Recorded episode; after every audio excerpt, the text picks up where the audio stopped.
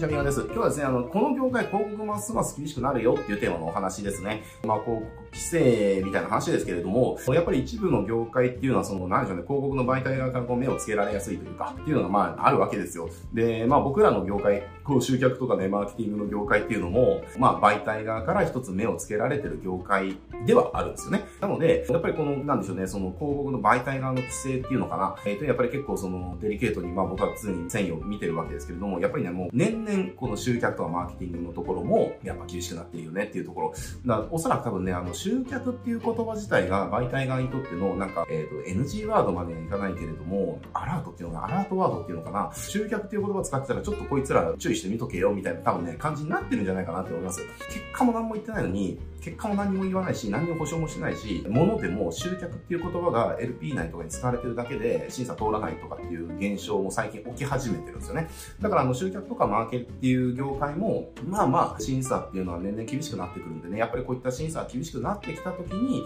えっ、ー、と、要は広告がじゃあ出せませんってなってると、なっちゃうとやっぱりビジネスね、あの新規が流入止まっちゃって、なかなかね、厳しく状況になっちゃうので、やっぱりこういった、ただ媒体側のルールでやるっていうのはもうこれもしょうがないことだから、要は媒体側のルールが変わったりとか厳しくなったとしても、やっぱ本質的にやっぱり広告を出し続けられるようにしていかなきゃいけないっていうのは、えー、広告の主であるね、我々にとってはすごくね、何気に重要なテーマなんじゃないかなというふうに思います。なので、ね、ちょっとあの、最近ちょっと YouTube 広告でこれの規制がちょっとね、あの、厳しくなったので、まあ、それの情報をお伝えしながら、じゃあ我々は何をしていけばいいのかっていうね、お話を今日はしていきたいなというふうに思っております。で、えっ、ー、と、まあ、YouTube 広告のじゃあ何がね、規制が厳しくなったかっていうと、YouTube 広告って機能にユーザー側が見たくない広告のジャンルの表示を減らす設定ができる機能があるんですよ。これ結構ね、知らない方もいらっしゃるんじゃないかなと思うんですけども、あの、できるんですよね。で、それの要は、ジャンルが増えたんですよ、最近。で、何のジャンルが増えたかっていうと、今までは、えっ、ー、とね、お酒とギャンブルか、お酒とギャンブルっていうのが、要はユーザー側が、こう、いや、ギャンブルの広告はね、ちょっと見たくないから減らしてよっていう設定ができた。で、お酒の広告も見たくないから減らしてよっていうのができたんだけれども、そこにね、えっ、ー、と、デートとダイエットと妊娠出産っていう、えっ、ー、と、ジャンルが追加されたわけですね。で、これ、要は追加されたことによって、このジャンルのビジネスやってる方っていうのは、当然、広告を、要は届けられる率っていうのは下がったわけですね。つまり、えじゃあ、今まで1万人届けられてたのが、これによって5000人になっちゃうかもしれない。だったら当然、まあ単純計算で言ったら反応2分の1ですよねっていう。だって、えー、母数が半分になるわけだからっていう。じゃあ残りの半分どうやって補うのよみたいな話になってくるわけですよ。えー、なのでね、ちょっとあの、まあこれの多分ジャンルの追加っていうのはどんどん増えていくんじゃないかなっていう。例えば要望としても政治とかが上がってたりするので、多分政治系も多分増えてるんじゃないかなっていうふうに思います。なんか政治系の YouTube 広告なんかすごい陰謀論を煽るみたいなのも増えてるじゃないですか。だから本当なんだろうな、本で言ったらただのゴシップ誌、えー、みたいなね、煽り方してる政治系の広告ってたくさんありますので、やっぱりそういったのはユーザー不快にさせるっていうかね、ユーザー不快になるんであればね、ユーザーが見られないようにするっていうのは、まあ当然のことなんでね、まあそういった風にどんどんなってきてると。で、えっ、ー、とね、ちょっとね、妊娠出産に関してはちょっと僕は女性ではないので、これはなんで追加されたのかなっていうのはちょっと憶測でしかないのでね、ちょっとこれはあの、置いときたいんですけれども、やっぱりデートとかダイエット系、つまりコンプレックス商品系ですね。まあこれはやっぱり当然追加されてきたなっていう感じは感じてます。えー、やっぱり去年とか一昨年とかから2、3年ぐらい前は YouTube 開くと多分おそらくほとんどの人のところにコンプレックス系商品の漫画の広告が、え漫画とかアニメ、アニメーションのやつかな、えー、広告がもう氾濫してたと思うんですよ。例えばですけれども、薄毛のね、薄毛ですごい悩んでると、で、それで女の人にモテないみたいなね、で、それで見返してやるみたいな感じで、なんか商品と出会ってね、その商品使ったらめっちゃふさふさになって、めっちゃモテモテで、なんかこう夜もね、すごいエンジョイしてるみたいな感じの広告ですね。で、これの女性バージョンそうですね。だからあの、男性であればその体型であったりだとか、体臭であったりだとか、口臭であったりだとかね、薄毛であったりだとか、まあそういったコンプレックスですね。えー、そういったコンプレックスがあるせいで、えー、女性に持ってない、いいみたいなね。で、それを要は商品と出会って解決して、みんなを見返してね、えー、女にモテまくりみたいなたいな広告ですよね。っていうのが氾濫してましたよね。っていうで、これ女性にもそうですね。ダイエット系であったりだとかね、そういったものとかも氾濫してたわけです。で、これ、あの、いろんなそのニュースサイトとかに出ましたけれども、もうあの、見たくもないみたいなね。えー、社会的に完全否定みたいな、もうなんか、なんだろうな、風潮になってて、まあそれの、まあ結果、まあこういう風になったのかなっていう風に感じております。えっ、ー、と、なので、まあやっぱりこういう風な、やっぱユーザーが、なんですね、不快に感じる広告っていうのはやっぱりどんどん出せなくなってきてる。これまあ、マーケやってる人間からすると、うんって思うともちろんあるんだけれども、まあね、あの、マーケの格言としては、その、誰も怒らせないような広告は誰の注意も引けないみたいな格言あったりしますんでね。まあそういった格言から考えると、じゃあこれいろんなものを規制されたら、何も言えんじゃんっていうね、えー、ことになってくるか、このマーケ仕掛けてる側からすると、やっぱり、うんってなる部分はあるんだけど、ただ、広告ってやっぱり媒体側のルールでやっていかなきゃいけないので、まあそれ言っても始まりませんからね。じゃあその中でどうやっていくかっていうことを考えなきゃいけない。で、あの、こういうふうに、こういう話すると、結構ね、みんなね、あの、いや、これじゃあもう広告出せなくなってくるじゃん、みたいなね、えー、感じるかもしれないんだけれども、そうじゃないわけです。広告は出せるわけですね、ちゃんとやれば。で、あの、これは、実はチャンスなんですよ。ピンチじゃなくてチャンスなんですね。なぜかっていうと、ほとんどの人は、結局、そういうふうに煽る感じの広告しか作れないわけですよね。煽る感じの広告でしかコンバリ取れないわけですよ。ってなってきた時に、それが規制されて出せなくなってくるって言ったら、そういったやり方しかできない人たちっていうのは、どんどん広告の媒体からいなくなってくれますよね。つまり、競合って勝手にいなくなってくれるんですよ。これ、この規制が始まること、規制がね、えー、強くなることによって。つまり、この規制っ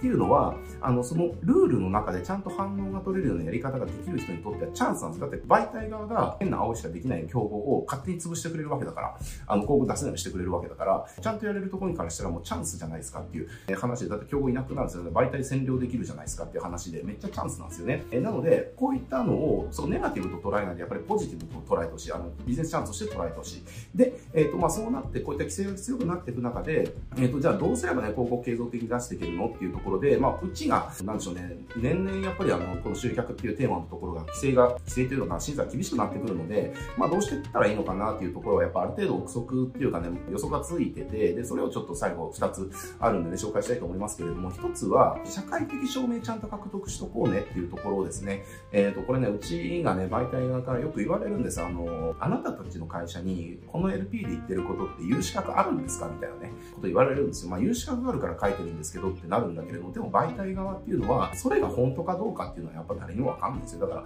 本当だっていうことを証明する何か、要は証明書っていうのかなっていうものはないのかみたいなことを聞いてくるわけですよね。で、その時に、例えばで言ってくるのが、何かの資格だったりだとか、何かの認定だったりとかね、まあ、そういったものないのかって聞いてくるんだけれども、僕は何も持ってないですよ、資格とか、あの認定とかね。えむしろなんか何とかの認定とか何とか資格を振りかざしてやっていくのって、まあその認定発行してるところとか資格を発行してるところのその人たちの権威の傘に入ってビジネスすることになるので、僕はちょっとそんなのままちょっと嫌だから、そういった方法は取りたくない。だからちょっとね、本格的にやっぱり出版っていうこととかやっていかなきゃいけないかなっていうふうに思ってたりします。えなので、要は誰が見てもこの人が言ってることは本当だって証明できる社会的証明っていうのがあるかないかで、要はこの審査も満たせるっていうのかな、えどこまで強い言葉を言えるかっていうとも変わってきたりするので、ちゃんと社会的証明っていうのを用意しとく。まあ僕らみたいな業界であれば、おそらくもう出版とかね、メディア出演とかって、例えば何とかの団体で講演をしてるとか、おそらくまあそういったことがまあ非常に強いものになってくるかなというふうに思いますね。とか、例えばじゃあ物販、じゃあ何でしょうね、物販とかであれば、権威のある人の推薦の声とかね、科学的その実験の証明書とか、要はそういったものとかですよね。そういったものがあることによって効果、効能を言っても大丈夫だったりだとか、信じてもらえたりだとか、っていうことが起きるので、もう社会的証明っていうのは、これまで以上に重要なパーツになってくるかなというふうに思っております。で、これが一つ目で、二つ目は、ユーザー騙し討ちしないということですね。